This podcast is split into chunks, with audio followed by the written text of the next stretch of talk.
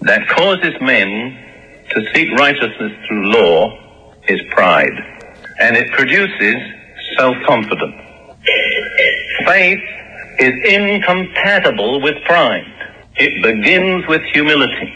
Many people have got a false concept of faith which permits a very proud, arrogant, self-assertive attitude. That is not true faith. For Paul says in Romans 3:27, "Where is boasting then? It is excluded. By what kind of law? Of works? No, but by a law of faith. In other words, the law of faith excludes boasting.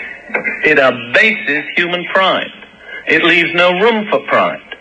Faith says, I can't make it by the law. I can't achieve it by my own effort. I'm going to have to trust God all the way. Look for a moment in